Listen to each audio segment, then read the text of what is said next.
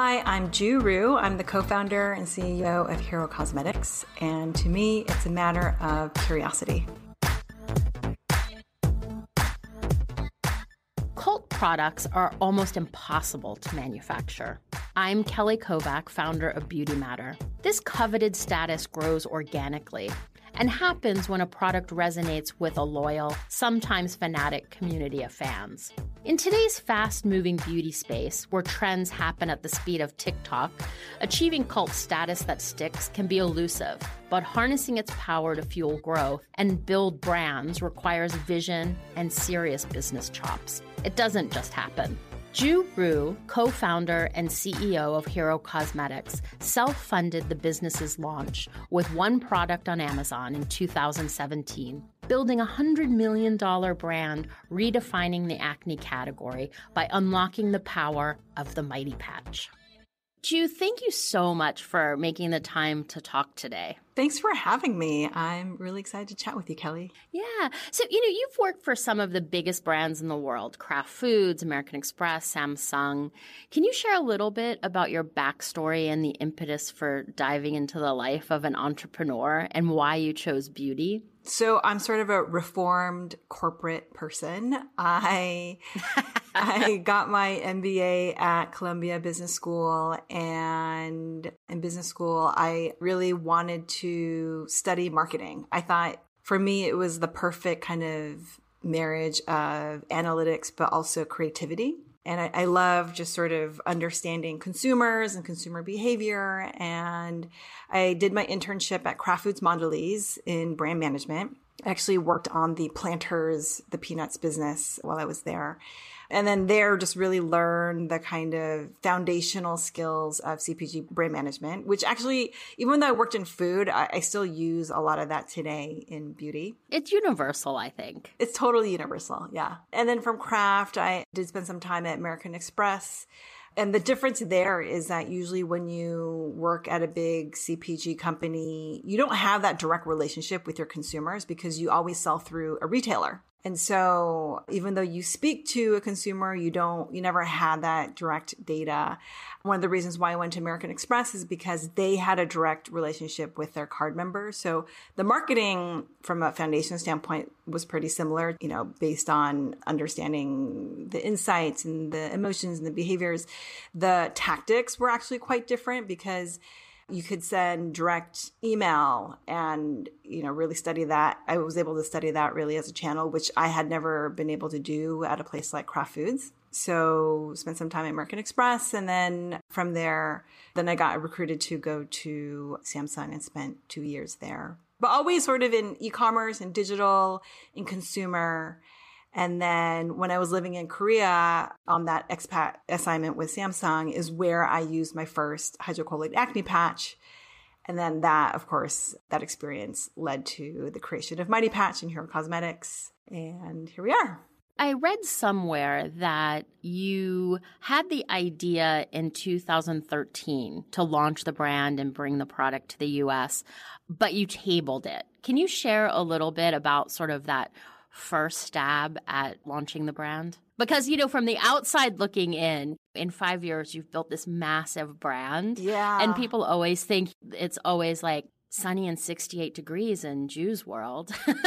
No, I mean, there, you're right. There was kind of a false start, if you will, because I had this idea back in two thousand thirteen, fourteen. I actually started working on it back then. And I was going to be a solo entrepreneur. I had this idea. I sourced the supplier who we actually work with today. I hired a designer to create a logo and some packaging. And I kind of went as far as I could. And then right before I was about to place the first P O, I just suddenly got cold feet. Just thinking about the cost for myself as a solo entrepreneur, because the first P O can be a sizable P O, and the amount of work involved. And it suddenly just became really intimidating. And I mean, to this day, I have so much respect for people who are solo founders because it's a lot of work. And today I have two co-founders. So basically what happened was I made some progress on this idea, sort of tabled it, And then, but, you know, as time went on, the idea sort of was still in the back of my head. And as I saw the beauty industry and category evolving and changing, I always thought this would be a really great product for the U S market. And it wasn't until I had dinner with one of my co-founders where I said, oh, you know, I have this idea. I think it would do so well. And he said, hey, if you want to do it, I'll do it with you, roped in his brother. And And really having, I think, that accountability made it a lot less intimidating. I've done it both ways. And Beauty Matter is the first time I've been a solo entrepreneur, actually. I've always had partners in the past. But choosing your co-founders is really such a crucial step because it is also one of the biggest reasons that brands fail is because of issues with co-founders. Yes. Believe me, I've seen a bunch of co-founder relationships go bad. I've seen some pretty ugly breakups, and I've talked to founders who started out with a co-founder and it went badly and they still feel really bitter and really angry about it. So you're right. It's not, you definitely have to pick the right people and definitely, you know, work with people who you've worked with before just so you know what the working styles are like, and if you have similar values and, and all that, because that's also very important. So you launched finally on two thousand seventeen with one product on Amazon. And while Amazon first distribution strategies have become much more common in the past five years, you know, when you launched, building a brand on Amazon first in the beauty category was really sort of unheard of. I think people A lot of brands were just realizing that they had to have an Amazon strategy, period. But can you share a bit about the strategy and the impact it's had on the trajectory of the business? Yeah, you're right. Amazon, I think the like the sort of market perception of Amazon has changed so much in the past few years and probably got a big bump because of COVID, uh, just in terms of perception. But but initially, we had this product, which was Mighty Patch, and we were bootstrapped, so we didn't raise like fancy V C dollars. So we, we had to be really careful about how we approach distribution. Amazon to us made a ton of sense because, I mean, I already knew that people were looking for this type of product on Amazon, uh, just because you can download like search volumes and search history on Amazon and see what people are looking for and what words are keywords are trending. And so I already knew that people were actually looking for this type of product format on Amazon. So there was that. It was really easy to get up and running because we didn't have to build a website and hire a designer and hire an engineer. The startup costs from that perspective, it was helped us stay really lean. So it was really easy from an execution standpoint. You put up your, you know, sign up for an account, you put up your product page, you figure out the keywords and the right images, et cetera. And then from a customer acquisition standpoint, I mean, where else will you find access to hundreds of millions of consumers within an ecosystem? And really, you know, there's no other place than on Amazon. So just from kind of ease of execution, knowing that the search intent and search volume was there for this type of product, it made so much sense to really start out on Amazon. Although, you know, to your point, when we started going into retail, I was a bit worried. Did you have pushback when you went into retail? Because I can't really think of another brand that has made the jump from Amazon to sort of a full-fledged brand in sort of traditional beauty channels the way you have. And you did it early on. Did retailers sort of embrace kind of the brand awareness that brings to a launch, or did you have sort of pushback around the Amazon strategy? I was totally prepared for pushback because, again, back then, the perception of Amazon was not very positive. It was, oh, it's where people buy cheap things and they don't really care about brand. They just want things that they can access at the lowest price. And so, and I knew pricing was always a concern for retailers. And I was prepared for retailers to tell me, oh, you're on Amazon. Well, come back to us when you're off Amazon, or we'll take you if you get off Amazon. But actually, no one said that. So I was pleasantly surprised. And I think it's because we control our pricing. So we are three P, we're not one P. And the difference for folks out there is that one P, you're selling to Amazon almost like, you know, any other retailer, and they get to control your price. So they can put you on promotion and do all sorts of couponing or whatnot as they please. But it's a problem for every other retailer because then it's hard to compete with the prices that Amazon often has. So because we're three P, where we leverage their marketplace and we control the pricing, I think retailers were a lot more open to also carrying our products. And then the other thing that they liked is, I mean, back in twenty seventeen, this was essentially a new product format and a new product category that retailers didn't quite know what to make of. And I think they liked that we proved demand on Amazon because it made it less risky for them to take our product. The Mighty Patch has truly become, it's reached that sort of hero product cult status with revenue, I think, almost in the nine figures. I mean, some data points where it's amazing. So you sell one box of Mighty Patches almost every two seconds. The Mighty Patch original has one hundred thousand reviews on Amazon. And according to our Beauty Matter Market Defense Amazon report, literally Mighty Patch is consistently the number one product, beauty product sold on Amazon. And the hashtag Mighty Patch has almost one hundred fifty million views on TikTok and rapidly growing. The idea of a cult product is kind of beauty lore, if you will. And hero products are always something that brands strive for. But how have you navigated building a full beauty brand beyond Amazon and beyond sort of a hero S K U? Yeah, I mean, once I saw the traction of our Mighty Patch product, it was really about understanding why this product was so successful and then weaving it throughout the entire brand. And so when, you know, we were dissecting like why this product really quickly became a cult product, it's because there's efficacy there. So it actually really works. I think it meets people in a time of need because when you have a pimple, it really literally can be an emergency in your life. I think it worked better than any other previous solution that was really out there for people. And it's just that whole, the aspect of, there's kind of an emotional aspect too, like feeling so grateful that this product met you in this moment of need. So taking all those things and really weaving them throughout the entire brand and also our other products to move away from just being kind of a product focused company to an actual brand. And so we have other products like Rescue Balm, which also is a cult product too. And it does the same things. And it's really kind of Uh, it's been, in terms of innovation, finding the right white spaces for us to tackle where we can hit all those things that Mighty Patch does for people.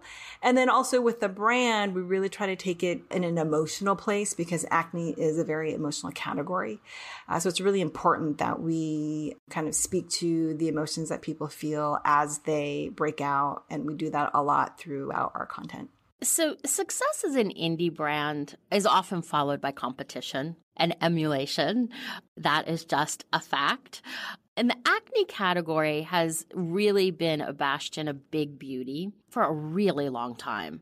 But recently, this indie beauty brand collective, you're sort of the pioneer of it, is creating the shift in the category narrative from shame to one of positivity.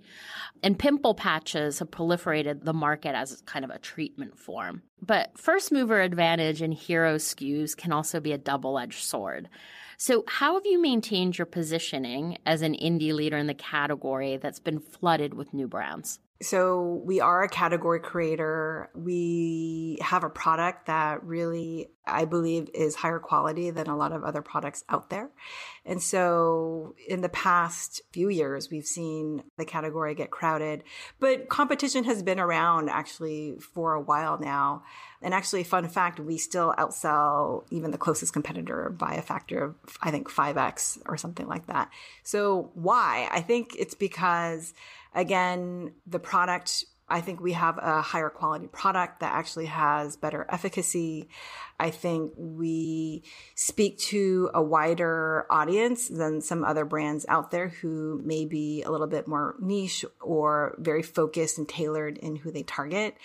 also our, we have this holistic approach to our sort of acne care routine that people really like, where it's not just about the Mighty Patch, but it's also about what do you do after your pimple has gone, but you still have redness or hyperpigmentation and things like that, where before there weren't really solutions for people out there, but now we have Rescue Balm and Lightning Wand and Lightning Swipe and a whole other set of solutions. So for us, it's really about differentiating ourselves with our holistic approach. Again, creating that emotional connection. And then I think going forward, it's really just reiterating our position as the category leader and really continuing to act like one. You know, you also took a slightly different path to funding than many of your competitors who launched with the V C-backed playbook. You guys self-funded and bootstrapped the business and only recently took your first outside investment in January twenty twenty-one, when the business was already approaching one hundred million dollars in revenue. So, I mean, you bootstrapped a very sizable business.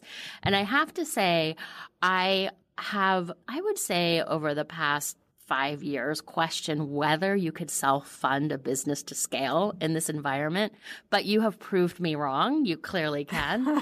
But why did you decide the time was right to take outside capital, and what were you looking for in a partner? Yeah.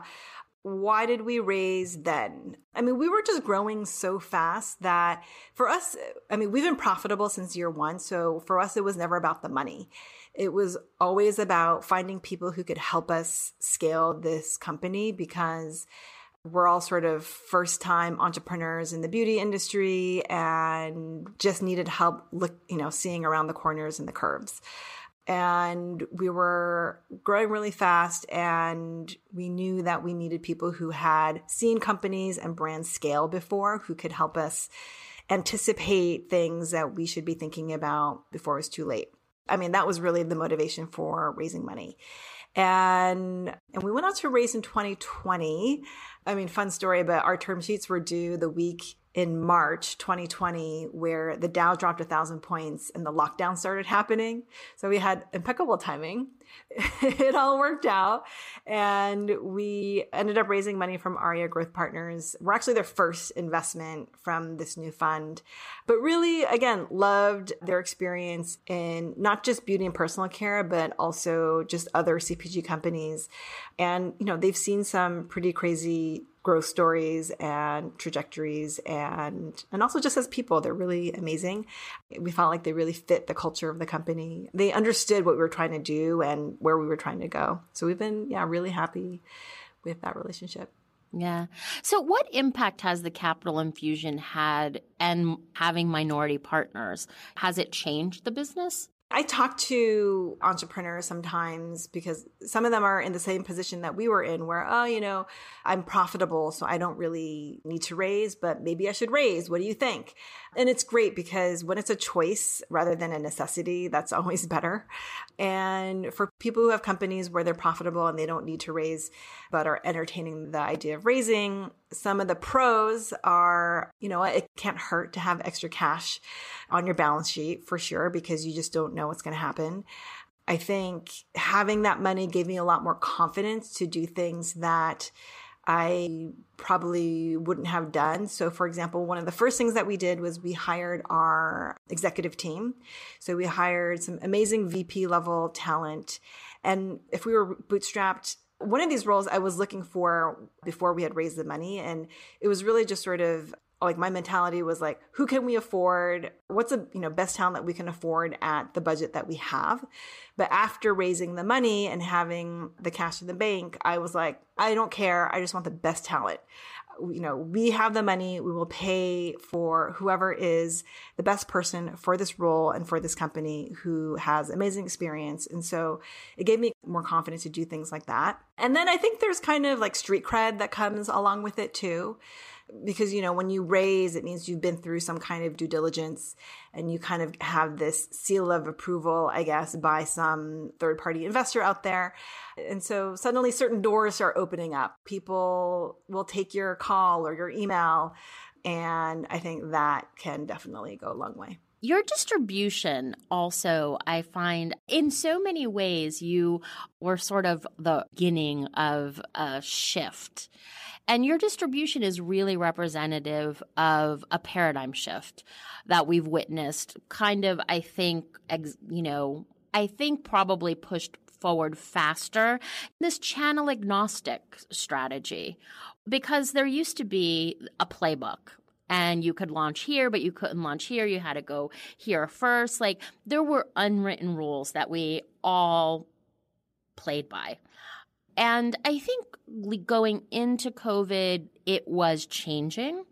But I think COVID kind of cemented it. And coming out of COVID, it feels like they're gone. It's gone. You can do whatever you want. And there are kind of no, no real consequences from sort of a perception standpoint. But you still have to have a strategy. But you have really meaningful representation. Target, Ulta, Amazon, all three very different channels. Can you share a little bit about how you consider retail partners and the role of online versus offline in sort of your growth strategy? Yeah, I mean, when we were starting out, I always knew our business would be omnichannel, and especially for acne, where like when you have that pimple emergency, you have to go to a store and you need to pick up something like right now.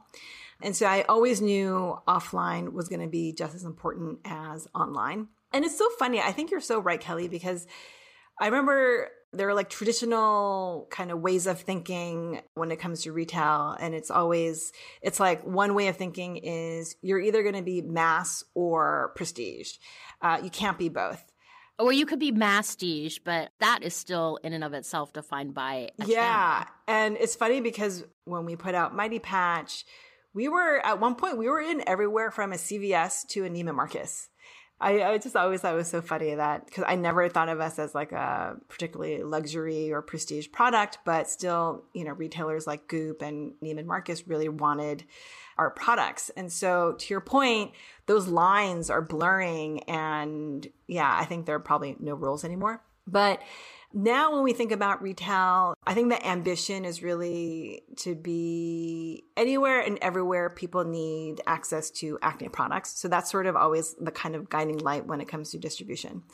When it comes to picking partners right now, it's picking partners who really understand what we're trying to do with the brand and will help us make really bold brand statements at retail. So, you know, there are some retailers who we were talking to and they're like, oh, you know, we only want three of our S K Us. And usually we'll kindly say, no, then it's not the right time, because if we're to work together, we really want We want you to take at least ten S K Us, this many doors, with like a really bold brand statement out of aisle or something like that, because we know that, I mean, that's how retail partners are going to maximize what they're going to get out of a brand partnership with us.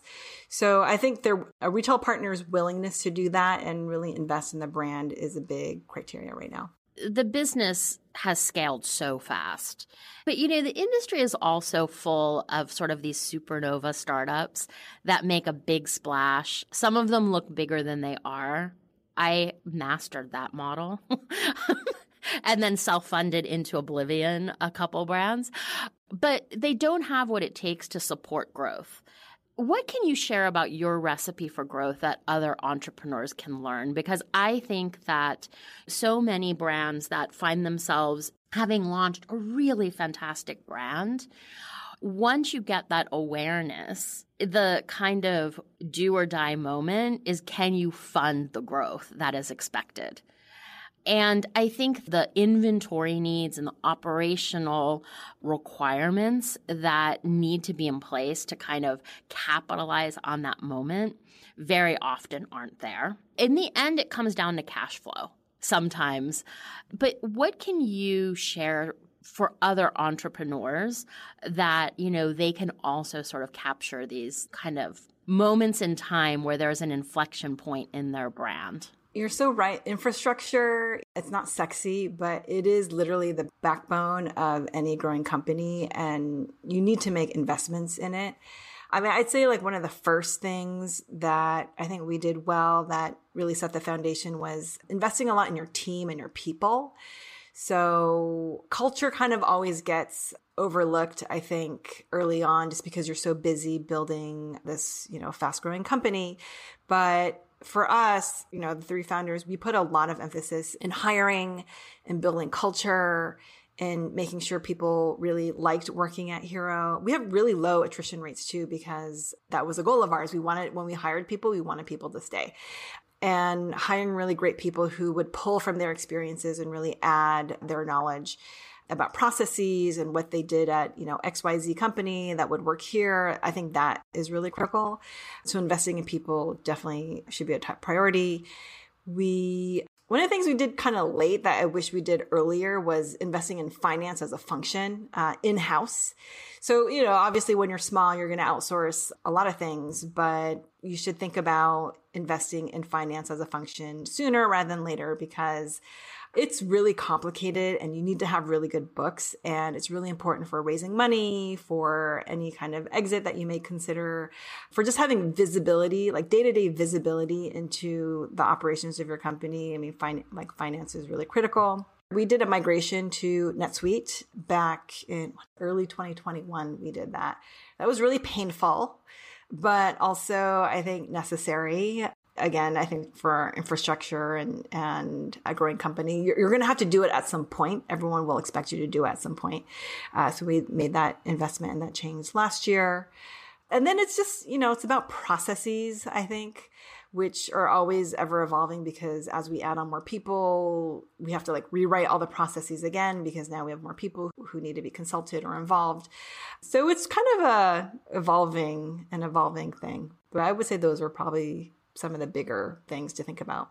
As you were outlining those, it's sort of putting the infrastructure in place for the brand you want to be rather than the brand you are in that moment. I one hundred percent agree with you. I've, I learned all of those lessons very hard over twenty-five years and have have gone about things very differently with Beauty Matter. But it is true. I think that when brands launch, they focus on sort of the sexy stuff. Social media, branding, the product, and all of those things are really important, I think, but it really is sort of those back office functions that at the end of the day, like help you support growth, but they also help you kind of weather these unexpected occurrences.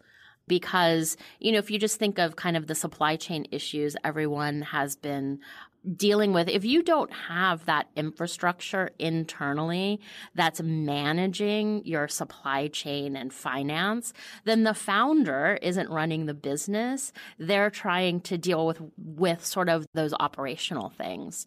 So I think that all of that is such good advice. Yeah. And I mean, I'm glad you're asking the question, because again, it's, it's more fun to talk about brand and community and social media.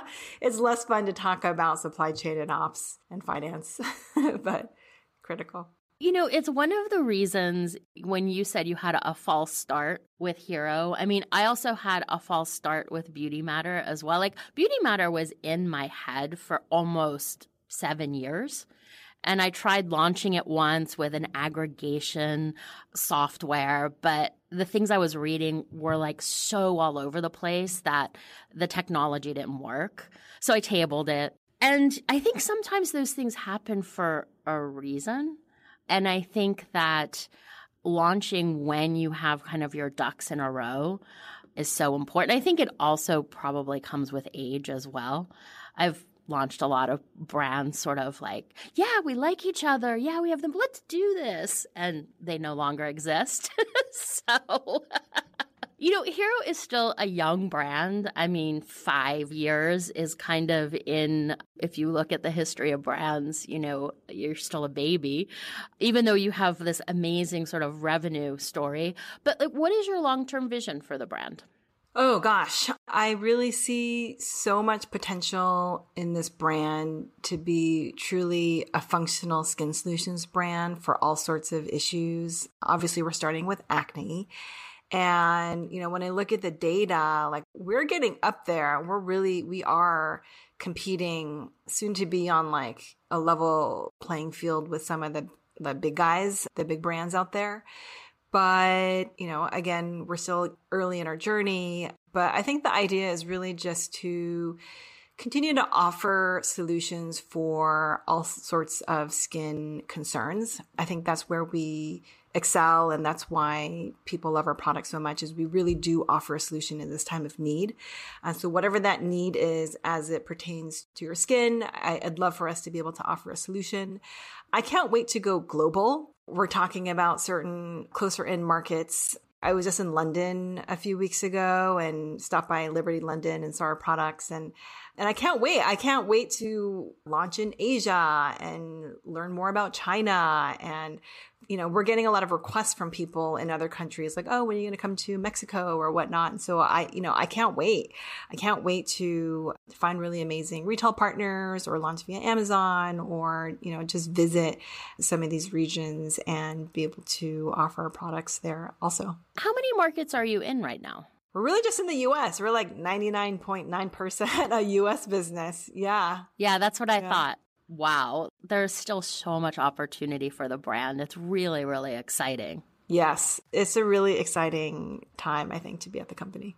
I think founding stories are always great, but it's always, I'm always so grateful when founders come on and sort of get into the nitty gritty of how they've done things so other people can learn. So thank you so much for sharing that part of the business as well. Well, thanks for having me and letting me share about the business. Hi, I'm Ju, and for me, it's a matter of curiosity, because I think the more that you ask questions and are curious, the more you'll uncover opportunities. For Ju, it's a matter of curiosity. Hero Cosmetics product, the Mighty Patch, has reached coveted cult status, consistently topping Amazon's list of best-selling beauty products and maintaining its first-mover advantage to build a comprehensive acne brand. In an environment where founding stories often evolve and get sanitized for marketing purposes, Ju is very open about her false start and how putting the brakes and restaging ultimately set up Hero for success. I've recently questioned the ability of self-funded brands to compete in today's beauty landscape, but Ju and her team have proven me wrong, scaling Hero to a one hundred million dollars business before bringing in outside investment, and they're just getting started. So in the end, it's a matter of curiosity. I'm Kelly Kovack. See you next time. If you like what you heard, don't forget, rate, review, and subscribe to our podcast. It's a Matter of is a production of Beauty Matter. You can find more content and insights on beauty matter dot com and follow us on social media.